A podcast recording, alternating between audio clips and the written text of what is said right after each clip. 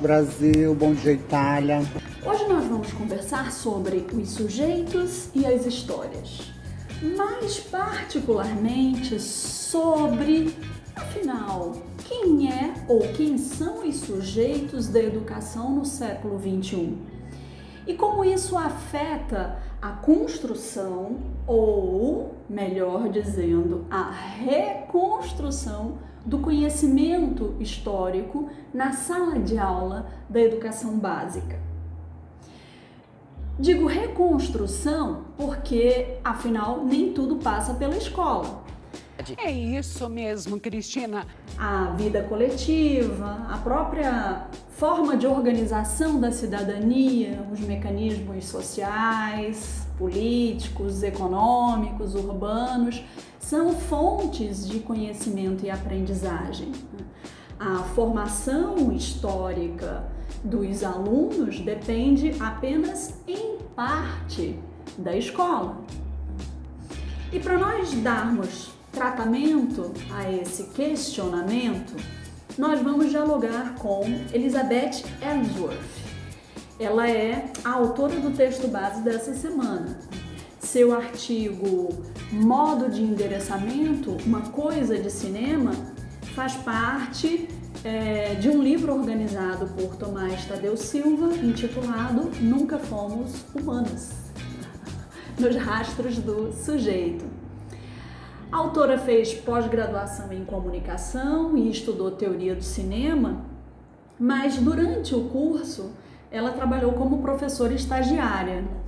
E ela disse que por isso ela teve que tentar aprender a ensinar. Tá certo isso? E quando ela se formou, quando ela terminou o curso de pós-graduação, ela foi contratada por uma escola de educação para lecionar uma disciplina sobre produção de vídeos e crítica de mídia para educadores. E ao se assumir como educadora ela própria, ela começou a pensar que talvez modo de endereçamento não seja apenas uma coisa de cinema, mas de educação também. Uhum. Ó, modo de endereçamento é um termo dos estudos do cinema que, segundo a autora, tem um peso ao mesmo tempo teórico e político. Ele se resume a uma pergunta: quem esse filme pensa que você é? E daí? Eu não tô me preocupando com o que as outras pessoas estão pensando a meu respeito. Os filmes, tanto quanto livros, comerciais, eles são feitos para alguém, eles visam determinado público. E, segundo a autora, para que um filme funcione para determinado público, para que ele faça sentido para um espectador, uma espectadora, para que ele faça rir, para que ele faça torcermos por um personagem, para que o filme nos faça suspender a nossa descrença na realidade do filme, nós devemos entrar numa relação particular com a história narrada né? e com o sistema de imagem dessa película. Então, o modo de endereçamento não é é simplesmente um momento, um determinado momento visual ou falado, mas é toda uma estruturação. É, essa estrutura é que nos enreda e faz com que a gente assuma posições que nos são oferecidas no sistema de narrativa do filme, enquanto durar o filme. A questão é que filmes orientados, por exemplo, para um público específico de garotos brancos de 12 anos que vivem em bairros ricos, jovens criados com leite com pera, eles estão sintonizados às posições que esses garotos supostamente ocupam na sociedade. Entretanto, o espectador pode não ser exatamente quem o filme acha que ele é. Talvez ele seja um garoto de 12 anos LGBTQ. Talvez seja uma menina, talvez seja negro, talvez seja pobre. Mas seja qual for a distância pela qual o modo de endereçamento de um filme erra o alvo, é necessário aquilo que alguns autores chamam de negociação por parte do espectador. O filme ele é um convite para que o público assuma aquelas posições de gênero, de status social, de etnia, de nacionalidade, de atitude, gosto, estilo ao qual o filme se endereça. O problema teórico e político que fica para quem trabalha com a noção de endereçamento é como os espectadores marginais e subculturais, no sentido de uma cultura hegemônica, ou seja, aqueles para quem os, o filme não foi endereçado. Né? Como é que esses espectadores reagem aos modos de endereçamento dos filmes convencionais? Pensa bem para você não se arrepender depois. Ou como eles resistem aos modos de endereçamento. Fazer essa pergunta, quem este filme pensa que você é? Ou quer que você seja, se trata de uma questão formulada pelos estudiosos do cinema que acham que os modos de endereçamento dos filmes, eles podem contribuir para relações desiguais de poder. Bom, vocês poderiam me perguntar: e por que modo de endereçamento pode ser uma questão de educação também?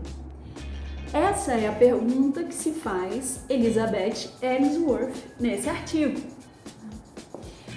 Os currículos escolares são uma forma de endereçamento. Quem é o público de endereçamento dos conteúdos curriculares? Aliás, nós podemos nos perguntar quem é o sujeito de endereçamento da educação moderna. A despeito do discurso universal de formar cidadãos para atuarem nos espaços privilegiados, os espaços públicos, os conteúdos são selecionados e considerados fundamentais para atingir-se esse objetivo político pedagógico. E como se dá essa seleção, essa escolha? Aliás, a própria avaliação, na maioria das vezes, propõe-se a medir o que mesmo? Uma leitura correta deste conteúdo curricular? O que a autora está nos propondo é que ignorar o poder do endereçamento empobrece as ações dos professores. Quem disse isso não fui eu, não. Foi Nietzsche. Pierre Bourdieu e Jean-Claude Passeron, no livro A Reprodução, Elementos para uma Teoria de Sistemas de Ensino, eles vão dizer que a escola ela não é neutra, ela não é justa, ela não promove a igualdade de oportunidades e também não transmite da mesma forma determinados conhecimentos. Porque é a cultura da classe dominante. É a cultura considerada erudita, a cultura considerada fundamental para a formação dos cidadãos e para a atuação dos cidadãos. Então, segundo os autores, a escola, ao tratar de maneira igual, seja em direitos, seja em deveres, aqueles que são diferentes socialmente, ela acaba privilegiando os que, por sua herança cultural, já são privilegiados. E a massificação do acesso à educação gerou novas formas de desigualdade na escola que não passam mais pela exclusão do sistema escolar. E essas são formas de desigualdade que são mais dissimuladas, são mais sutis e sofisticadas, porque elas passam pelo poder simbólico. A matriz curricular ela é toda baseada numa cultura legitimada. A consequência política disso é que aqueles que antes eram excluídos agora aumentam a chance de conseguir um diploma, por exemplo. Mas este será um diploma menos valorizado. Ou seja, trata-se de uma inclusão excludente. Um desrespeito. Bom, não podemos perder de vista que quanto mais democrático um Estado, mais tensionado é todo o campo da educação. Nós, brasileiras e brasileiros, por exemplo, em nossa curta experiência democrática de 1985 até 2016, nós vivenciamos uma pluralização das narrativas sobre o passado, através das redefinições curriculares que reconheceram que mulheres, negros, índios, população LGBTQ foram silenciados e silenciadas em nossa história. Exatamente. Esse é um exercício democrático. Nossa Constituição, a Constituição Cidadã de 1988, reconhece como patrimônio nacional os bens imateriais produzidos por grupos socioculturais historicamente silenciados. Isso é um exercício democrático. O tensionamento das narrativas é um exercício democrático. Chimamanda Adichie, escritora nigeriana e contadora de histórias, num TED Talk, ela vai falar sobre os perigos de uma história única e quão mais patriótica uma história, menos plural ela é. E a autora vai dizer assim: ela vai nos contar que quando ela era pequena, ela lia muitos livros infantis. Só que a maioria desses livros infantis eram britânicos, americanos, e quando ela começou a escrever por volta dos sete anos, as historinhas que ela ilustrava com giz de cera, ela escrevia exatamente os tipos de história que, ela li, que ela lia nessas, nesses livrinhos britânicos, americanos. Então todos os seus personagens eram brancos de olhos azuis. Eles brincavam na neve, eles comiam maçãs, eles falavam sobre o tempo, como era maravilhoso o sol ter aparecido. Só que ela nunca havia estado fora da Nigéria aos sete anos de idade. Ela não conhecia a neve, ela só comia manga. e nunca falava sobre o tempo porque simplesmente não era necessário. Percebe? Isso é poder.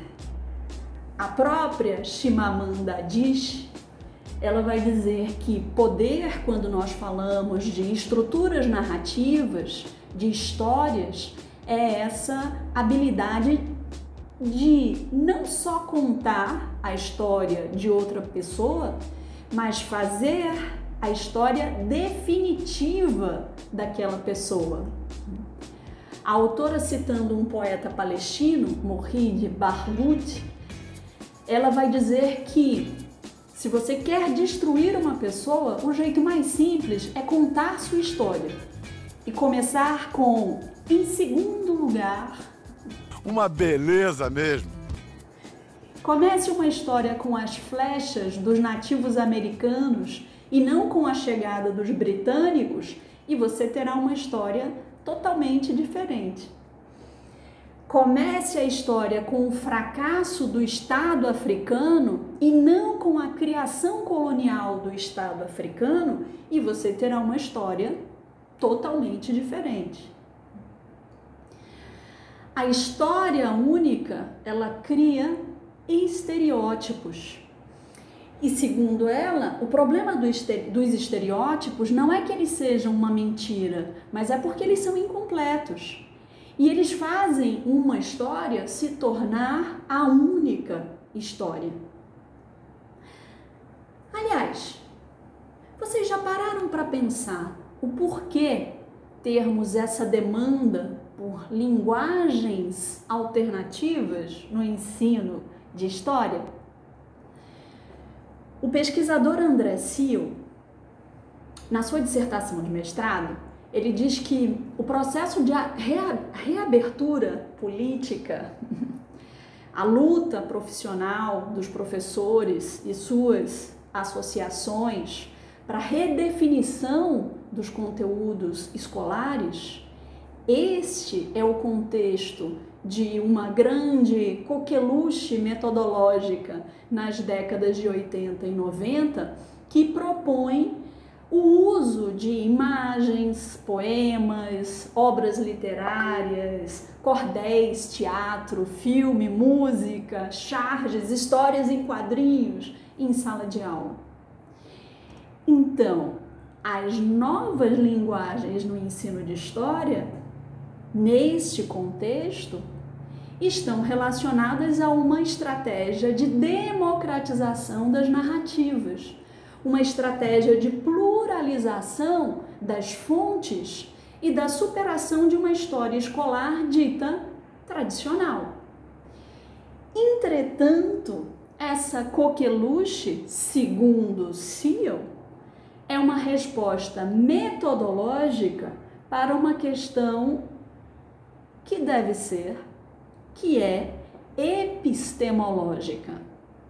A crise do saber histórico escolar, a crise disciplinar do saber histórico escolar. E essa ênfase em estratégias metodológicas, ela pode degringolar para um tecnicismo em novas bases, um neotecnicismo na educação.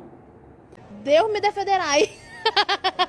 a não ser que pensemos sobre esta lógica própria de construção do conhecimento histórico no espaço escolar. E nesse sentido, nós precisamos estar atentos à necessidade de considerarmos com um grande interesse o papel dos meios de comunicação de massa da família, do meio em que o aluno vive, se quisermos alcançar essa relação entre a história ensinada e a consciência histórica dos nossos alunos. Essa é a nossa o nosso último encontro antes do recesso de final de ano deste ano de 2020. Nós só retomamos na segunda semana de janeiro. Então eu peço que vocês se cuidem, fiquem em casa, cuidemos-nos uns dos outros e tenham um ótimo Natal e Ano Novo. Que 2021 a gente continue na nossa luta com muito amor, afeto, muita estética e ética também.